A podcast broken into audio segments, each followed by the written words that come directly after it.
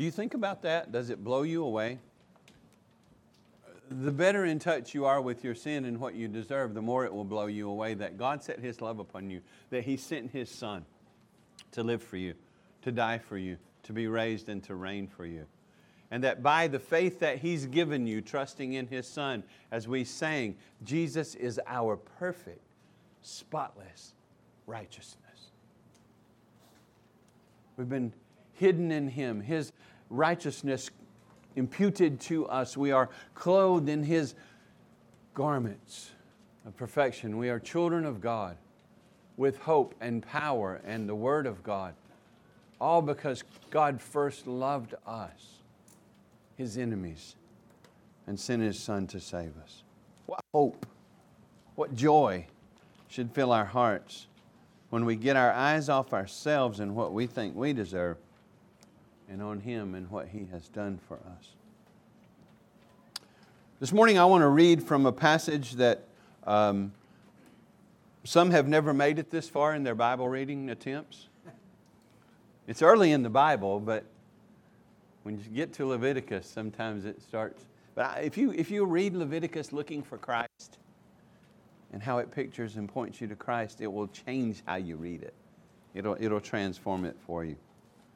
But in the middle of, uh, sort of, in the middle of Leviticus, we have a story um, of Aaron's sons that is a negative example for us on how not to worship God.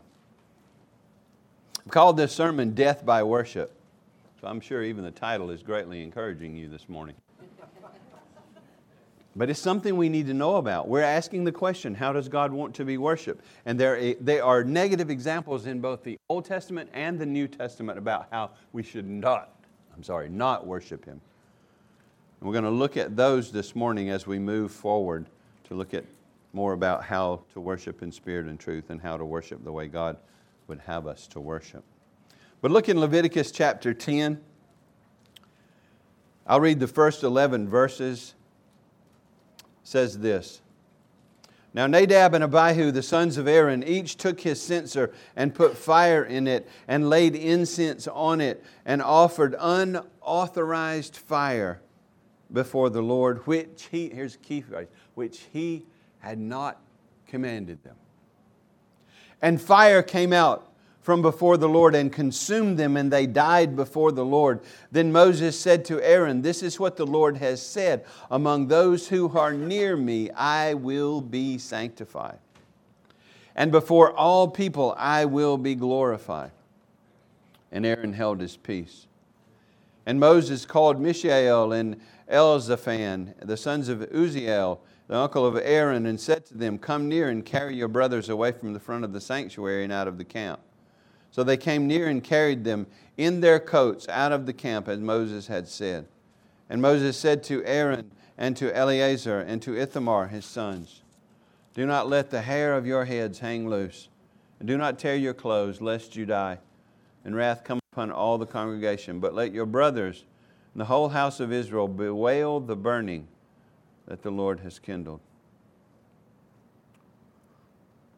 And do not go outside the entrance of the tent of meeting, lest you die, for you are, the anointing oil of the Lord is upon you.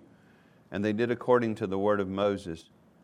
And the Lord spoke to Aaron, saying, Drink no wine or strong drink, you or your sons with you, when you go into the tent of meeting, lest you die. It shall be a statute forever throughout your generations. You are to distinguish, distinguish between the holy and the common between the unclean and the clean. You are to teach the people of Israel all the statutes of the Lord that the Lord has spoken to them by Moses. Thus far, God's word. Let's pray together. Lord, I pray that what we have before us this morning would sober us that we wouldn't knee jerk at it, that we wouldn't try to get out from under the truth of it, that we would just sit back, open up, and say, What does the Word of, the God, Word of God say? And how might I be shaped by it? So bless us to think better about your holiness, to think better about you, your will for us and your word, to think better about worship, to be changed, to be made more like Christ. Help me to preach your word, Lord, in the power of the Holy Spirit. Accomplish all of your purpose in and through me. Help us to hear your word in the power of the Holy Spirit as the Word of God and to be shaped and changed by it. May you be glorified, Father. The Son be lifted high, the Spirit be powerfully at work as your word goes forth. We trust you for it. We praise you for it. We ask for it because we are not worthy of it. We ask for it in the name of Jesus, your Holy Son, knowing that in and through him we have your grace, your glory, your goodness. We have what we need. So bless us with your word. We give you praise, looking to you and trusting you for it in Jesus' name. Amen. There is a way that seems right to a man, but its end is in the way of death.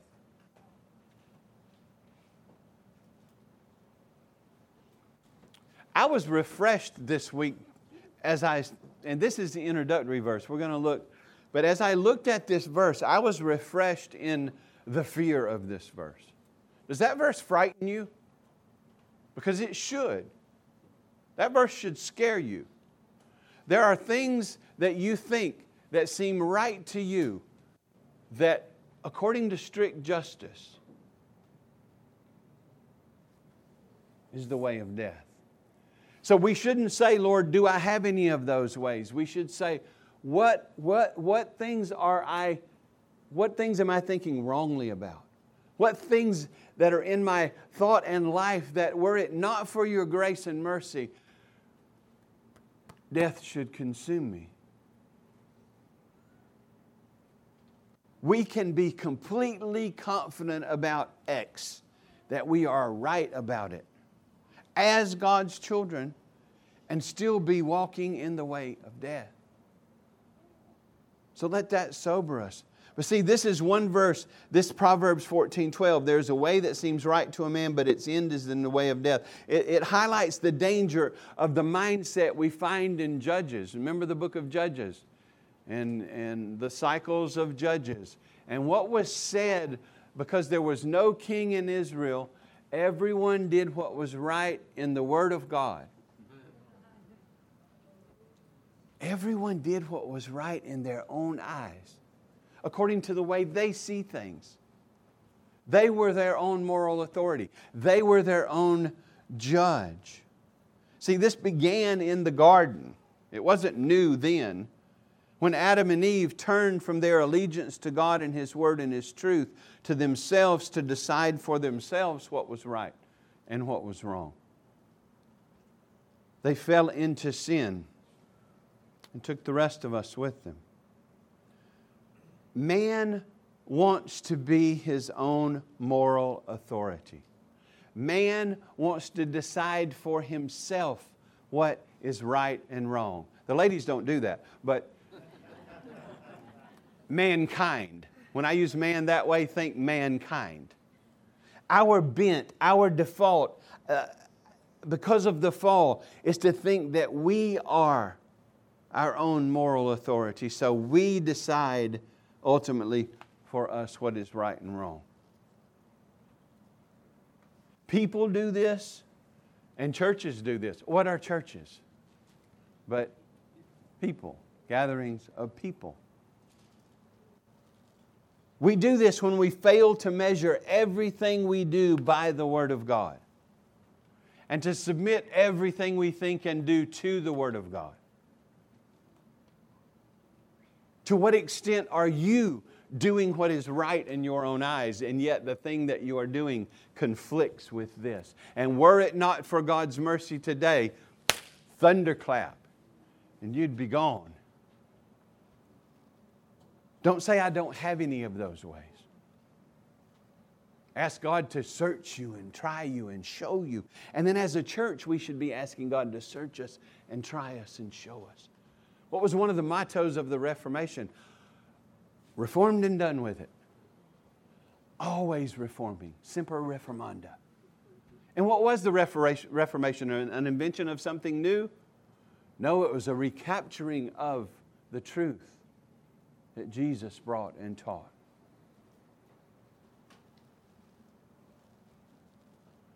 We need to be careful that we don't fail to measure everything we do by the Word of God. But we, we think there are little things that, you know, it's just too little, it's not a big deal. You know, some do it this way and others do it that way, and it's not a big deal. I do what's right in my own eyes in these things, but submit. A, it's really not that big a deal. God's grace will cover. That's called presumption.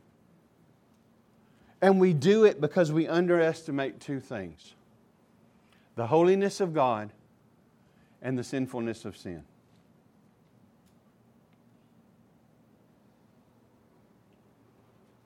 We underestimate how holy God is and what it means that He's holy. Some of us don't even know. We, est- we underestimate, therefore, how sinful sin is and the fact that the smallest deviation from God's commandments deserves eternal condemnation. Why? Because of who He is.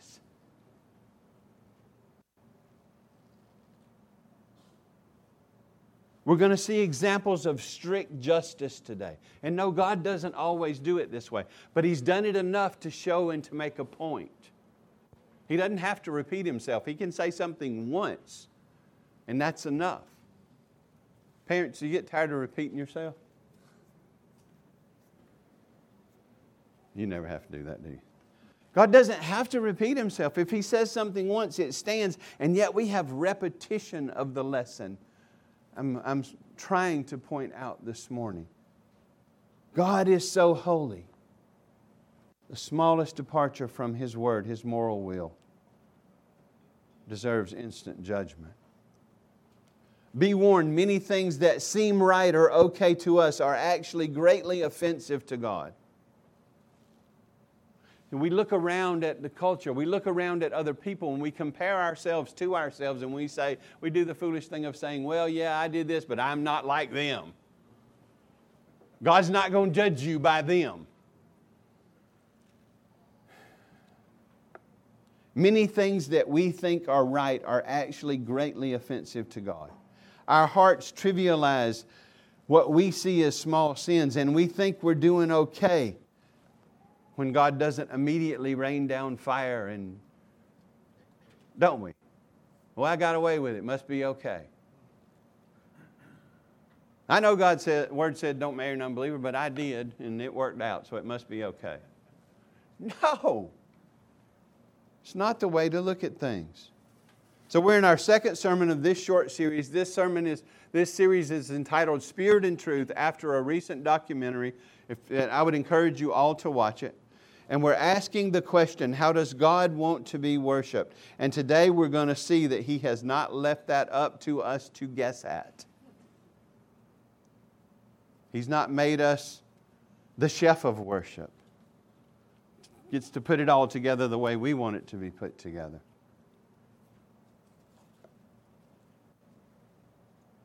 We're going to start with Leviticus 10 1 to 3 and then bring other scriptures into the discussion. Here's my main point the thing I want you to take away. Because God is holy, we should take great care to approach Him the way He has instructed in His Word. And that should be done out of love for Him primarily, because of His grace to us in Christ Jesus. But we shouldn't trivialize or trifle with or excuse diversion from what He's revealed about His worship. Because God is holy, we should take great care to approach Him the way He has instructed us in His Word. Example A Nadab and Abihu.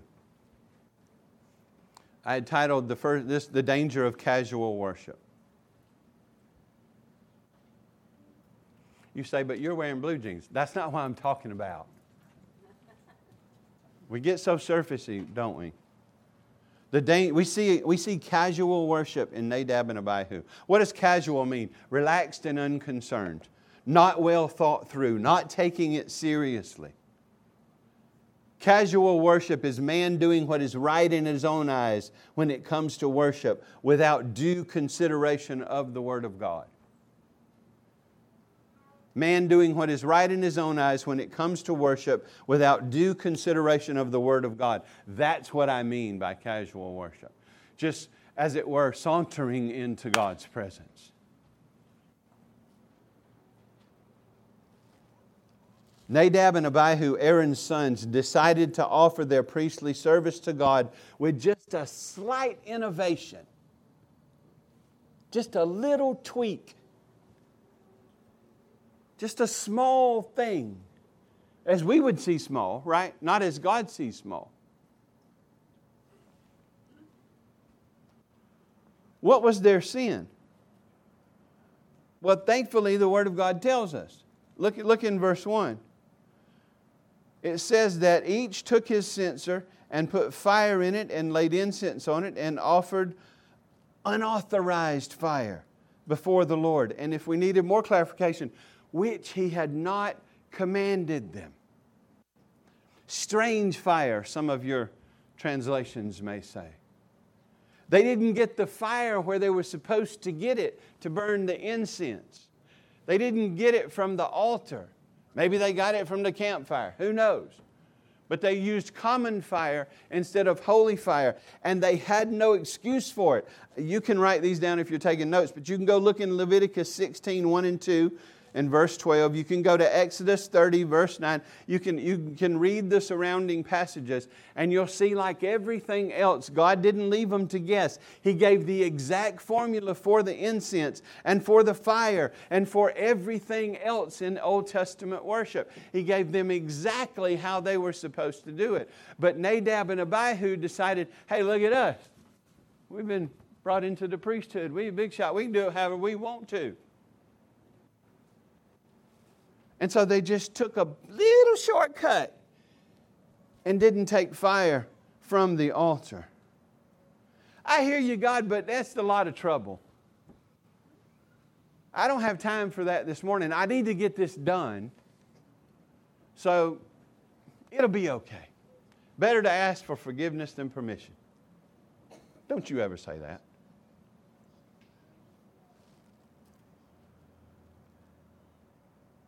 They didn't do things God's way, but in a way that seemed right to them. This is why I introduced it with that verse. This seemed okay to them.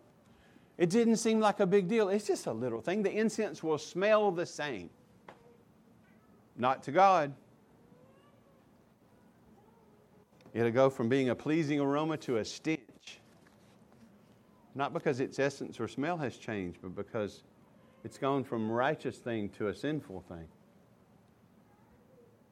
They didn't do God's way. They did it the way that seemed right to them. They did it in a way that He had not commanded them. They did what was right in their own eyes and got home in time for the game.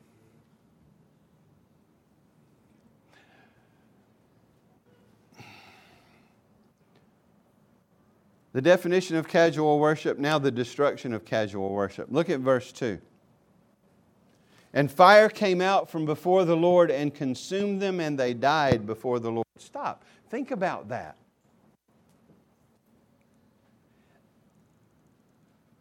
One minute they're swinging the incense, and the next minute,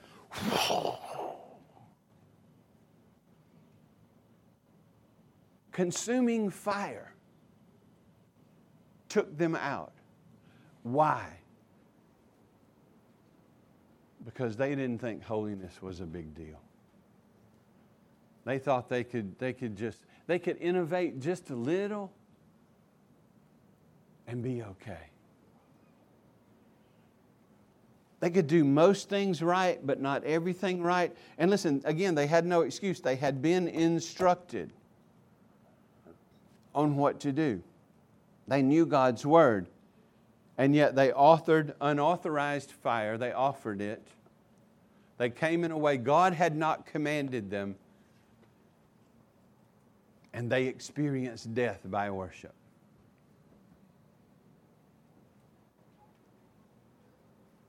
God immediately judged the sin of innovation in his worship. It was swift justice. And this should get listen to me. This should happen every time we deviate from his word, even to the smallest. Now it doesn't because he's gracious and merciful and long-suffering and patient, has sent his son. He's, he does, but this is what strict justice should look like for everyone who deviates from his word. But because he's long suffering and patient and gracious, he doesn't always immediately break out against sin in this way. But he has done it enough to teach us. We are warned. He doesn't have to repeat himself. He's made the point that there is a way to worship him that he approves of, and there is a, a thousand ways that he doesn't. And that if strict justice were happening, There'd be a lot of fire going forth.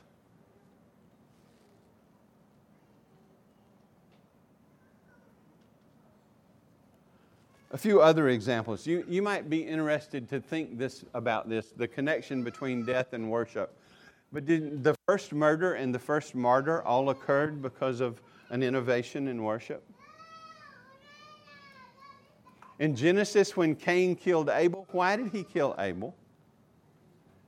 He was jealous because his offering was not accepted by the Lord and Abel's was. In other words, Cain was rebuked because he didn't come before God in the way God had told him to come. He didn't bring a right offering, and his brother Abel did. And so, being jealous, he killed him. And even then, he didn't get strict justice, he was banished. But the first murder and the first martyr were a result of not following God's instruction and worship. Nadab and Abihu smoked because of innovation in worship. Think about the golden calf. Go, I don't have time, but go read in Exodus 32 about the golden calf. There's even some humor in the story. But God didn't see it as funny because Moses had been up on the mountain for a while, and the people sort of threatened Aaron to, so that, now catch this, so that to change things so they could worship their way, the way that they were used to, the way that they wanted to worship. So he had, they had him make an image in direct violation of the second commandment that they could bow down to and worship. And that golden calf, what did they call it? Yahweh. They called it the Lord. They worshiped, they attempted to worship the true God in a false way, a way that was directly in opposition to his commandments. So we, when we saw that in the, in the 915 class, we saw idolatry is two things having false gods, and there's no right way to worship a false God. But it's also worshiping the true God in a false way. So they make this golden calf. Moses is on the mountain. God tells him to go down. He breaks the tablets of the law written by the finger of God. And because they had innovated and God's worship, a plague breaks out and bunches of them die. Again, death by worship. So if just those two are enough between Nadab and Abihu and between the golden calf in Exodus 32, and I'm trusting you to go read that you can see that false worship brought death. There was a way that seemed right to them, but the end of it was the way of death. Why? Because it was sinful. It deviated from God's word and what He had told them and what He had commanded them. He had given them clear instruction on worship and how worship was to be done, and they didn't follow it. See, listen, you know how faithful your God is. You know how faithful the Father is. He, he doesn't leave you guessing about what His will is and having revealed himself and having revealed his will, it is our obligation to keep what he has revealed. We've come to faith in His Son. We have the same power that raised Him from the dead. We have no excuse. We have the Word of God. And it should be that our hearts, and it will be if we've come to know Him really, are tuned to His command and to His Word now. And what we want is to please Him.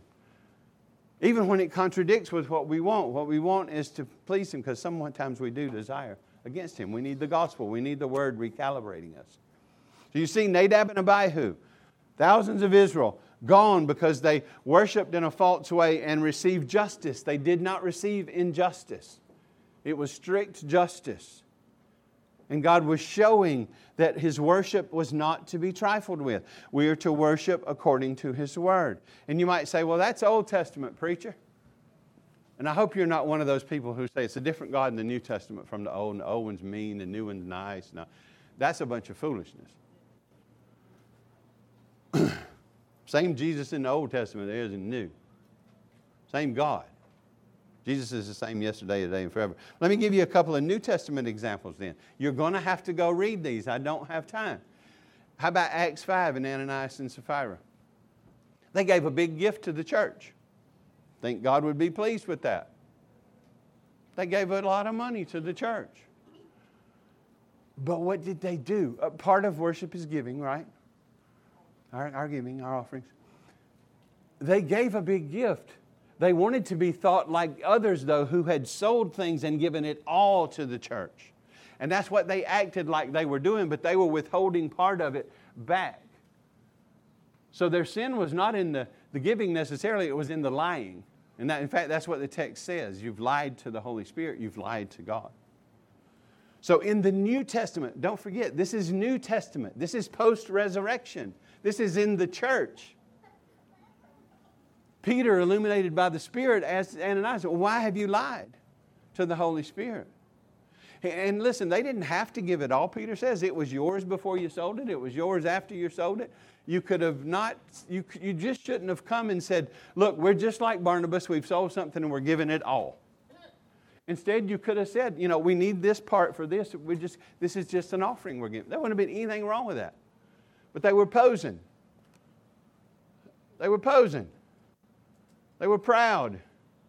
Haughtiness becomes, comes before a fall and destruction. Way that seems right, death.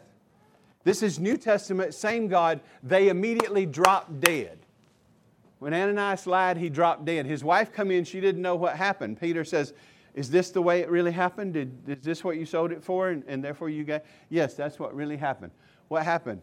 Eh, there's the feet of the guys that drug your husband out. Boom, she dropped dead. God doesn't always do. Aren't you glad that God doesn't always kill everybody who lies about their giving? Oh, come on now, you can confess your sin by laughter or whatever. Aren't you glad He doesn't immediately strike you dead when you sin in some way or you don't give Him His due? But Ananias and Sapphira, this was New Testament, they paid the price of death.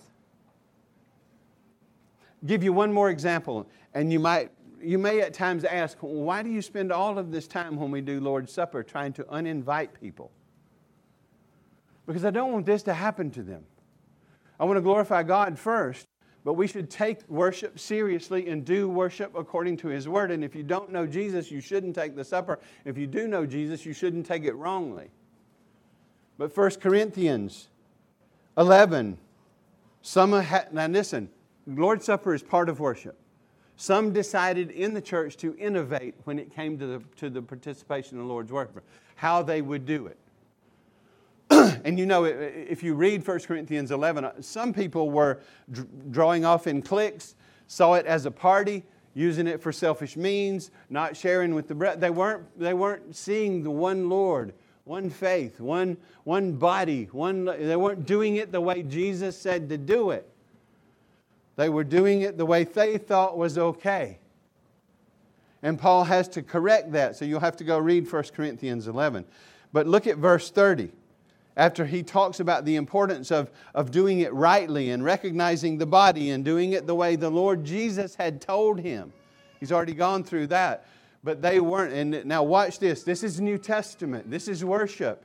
They were innovating, they were doing it their own way. Paul says this this is why many of you are weak and ill or sick. And some of you have died.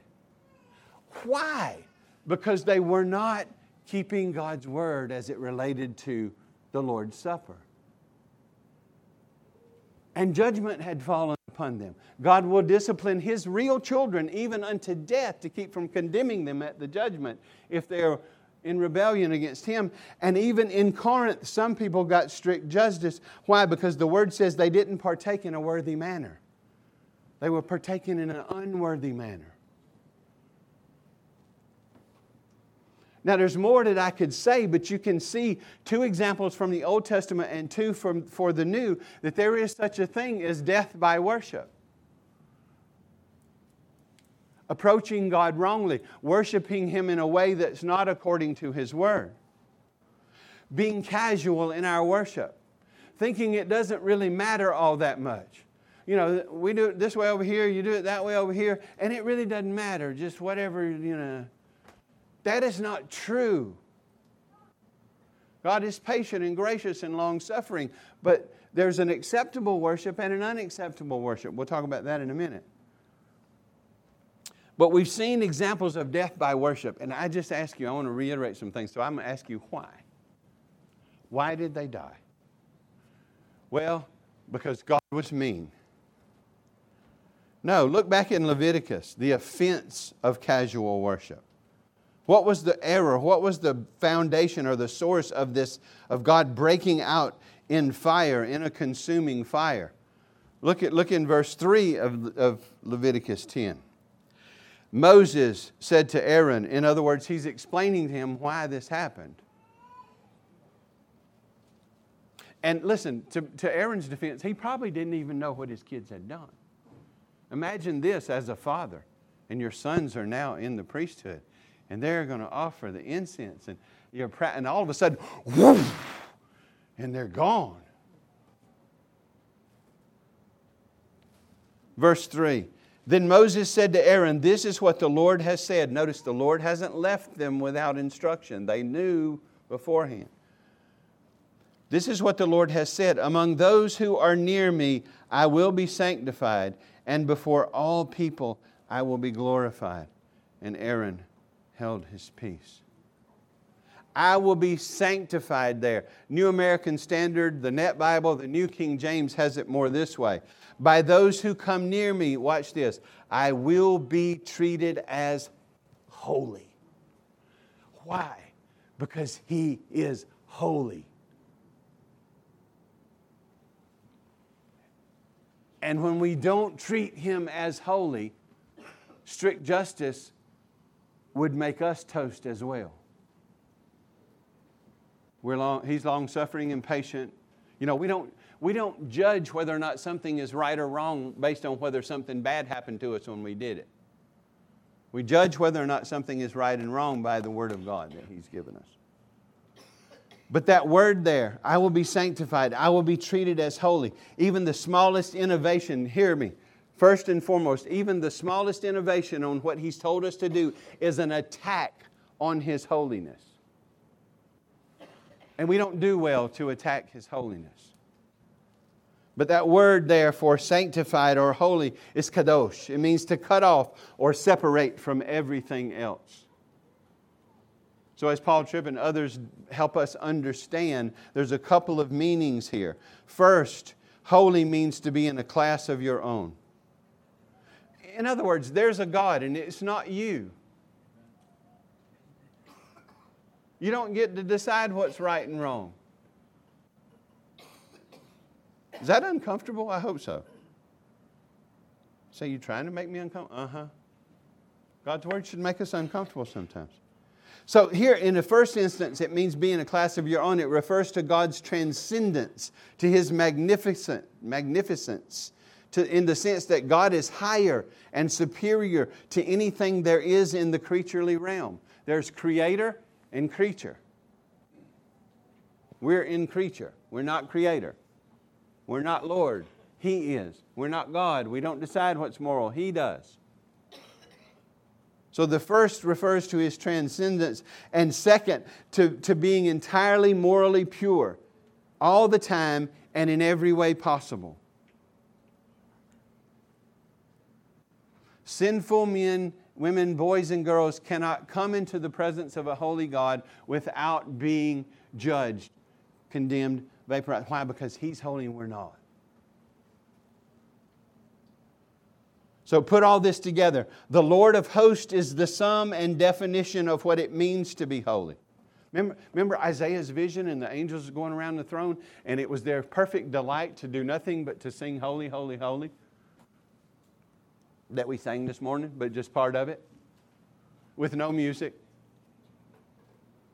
Holy, holy, holy is the Lord God Almighty. Over and over and over with humility, covering their face, covering their feet, in deference, and respect, and reverence, and awe of God's holiness. God occupies the moral space that no one ever has occupied before. And as such, we have no experience or frame of reference to understand what He is like because there's nothing like Him. The only way we can understand what He is like is if He tells us. So the only way we can know who He is is if He tells us. The only way we can know what He wants is if He tells us. And then we have the responsibility of honoring that revelation. We must go by what He has revealed. To treat God as holy, listen to me, to treat God as holy is to respect His revelation. What do you mean? His Word. By obeying it out of love and devotion. Nadab and Abihu who chose to cast it aside. They cast aside God's revelation for their own way, what felt good to them, what they wanted to do, what seemed right or okay to them, and they found out how holy God is. And God is the same today and throughout eternity. I'll give you just one. Notice, do you know the author of Hebrews alludes to this story of Nadab and Abihu and connects it to it with language that he uses? In Hebrews uh, 12, 28 and 29. Now, watch what it's talking about. And receiving a kingdom that cannot be shaken, new heavens, new earth, Jesus, you know, a land that is to come, our home, all, all of that talk. But in, in, in chapter 12, 28 and 29, it says this Therefore, let us be grateful for receiving a kingdom that cannot be shaken and let us offer to God acceptable worship with reverence and awe. Now, here's the connection for our God is a consuming fire. See how that directly connects back to Leviticus 10 and the consuming fire that came out and consumed them. Why? Because they, they offered unacceptable worship, because they didn't treat God as holy, therefore, they didn't follow His word, therefore, strict justice fell upon them. And that is enough of an example to instruct us that when it comes to God's worship, we need to do it exactly the way He's put, told us in His Word.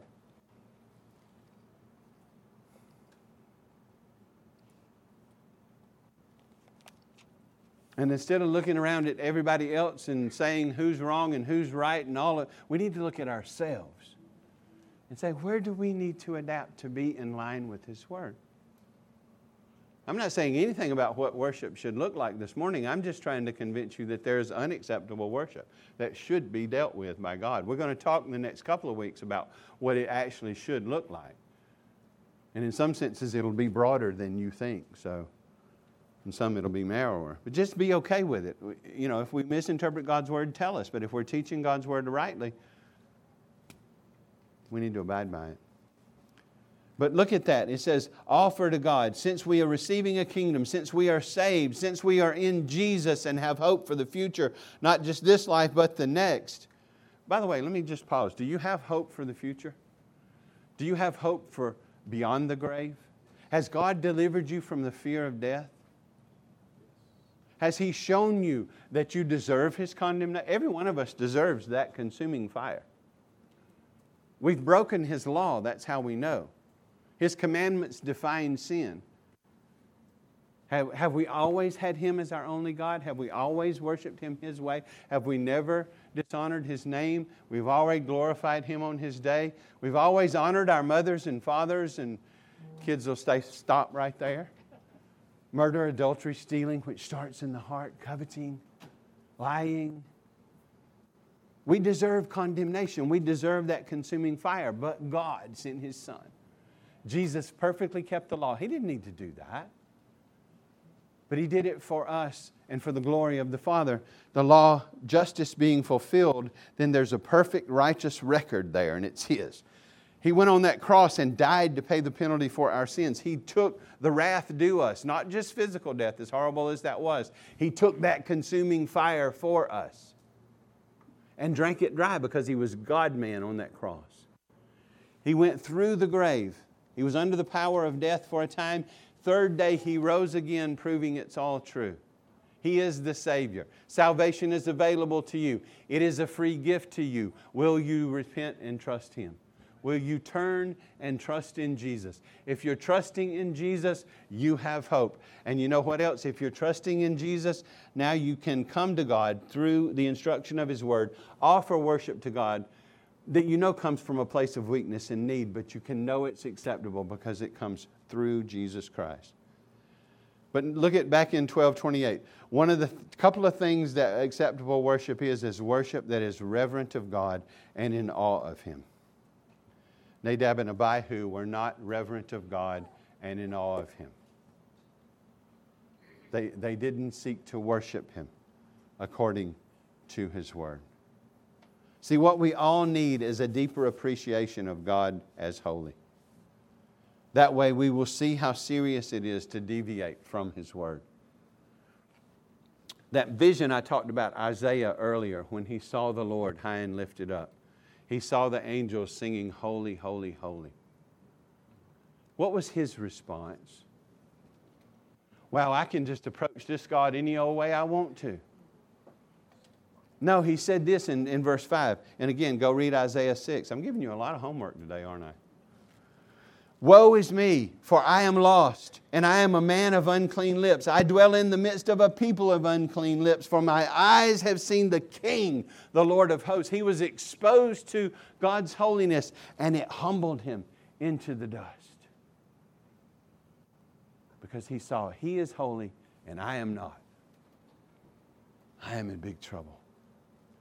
And so, if we get a greater apprehension of, I'm not saying you all have to have a vision. Don't go away counting on that. It's probably not going to happen. But you have the revelation to teach you about your God and His holiness so that you can be humbled by that, so that you don't trust in yourself but in Him. You don't define things for yourself, but you let Him define them. And you, out of love and joy because of His grace, follow Him in what He has commanded. There is death by worship. It might still happen today. How many people in God's church have been weak and ill and died because they have dishonored Him in worship? I don't know. But you see that example in Corinth. You see it in blazing glory in Leviticus. We want to avoid a worship that dishonors Him. And a worship that dishonors Him is one that doesn't define itself by His Word. I don't see how you can take these cases and make any other case than that biblically speaking. So, what do we take away from this? Just a couple of points. I know I've run long enough, but take away these two things. The first one repent of being your own moral authority.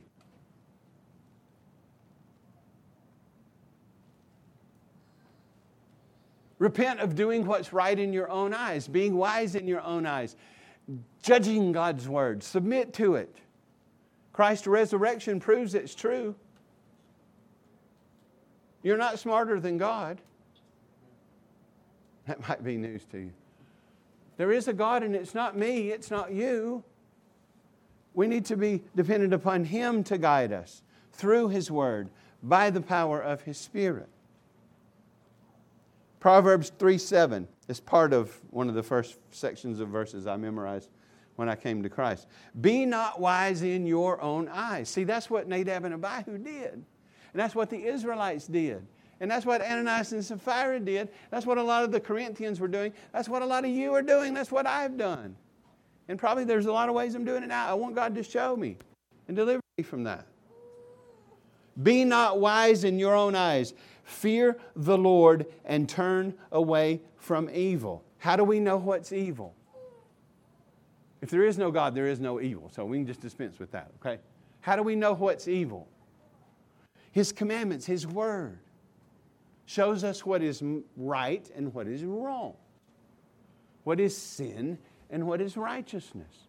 So, the way to turn from evil is to know the word and to walk by it, not out of legalism to make yourself righteous, but out of love because you love the God who saved you. But see, Americans are really bad about wanting to chart their own course, pull themselves up, be their own deal, decide for themselves what's right and what's wrong. And I'm telling you, creation holds you without excuse, and the resurrection of Christ holds you without excuse. This must define your life. And to the extent that it doesn't, it deserves condemnation. Christ has died for us, yes, and been raised for us and reigning for us, and He's cleansed us from our sin and living within us. We are God's children, but even being God's children, we need to be careful that we're living for Him according to His Word. Ananias and Sapphira, Corinthians, what I'm saying is be humble before the Lord, not proud. Go His way, not your way. When it comes to worship, don't look around to see what you want or what you think or what. Look here in His Word. Humble obedience to His Word is the Christian life, right? And that includes in our worship.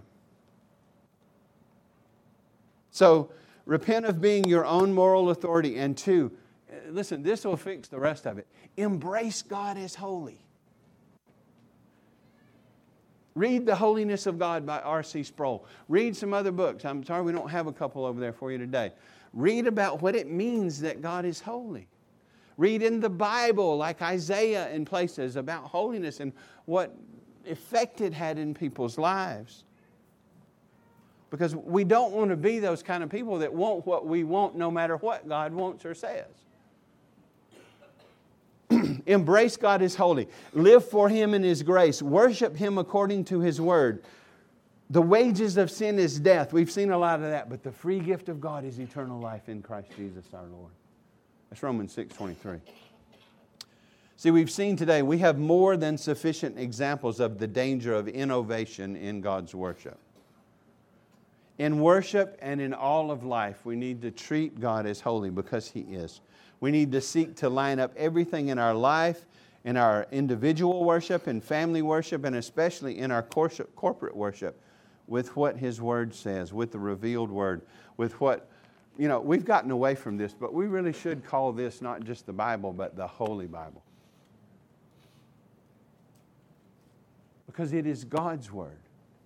And therefore, in that sense, it is different than every other, quote, holy book. This one's true because this one has a resurrection behind it to prove it. None of the Buddhas have been resurrected. Muhammad was not resurrected. Hare Krishna's, uh, you, you name it. You have not been resurrected to decide what is true. Jesus. And Jesus said, Sanctify them by your truth. Your word is truth. I'll close with this. Think about the Word of God as a level. Do you, uh, do you ever use a level to decide what is plumb and what is level?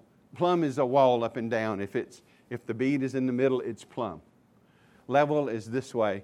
If the bead's in the middle, it's level.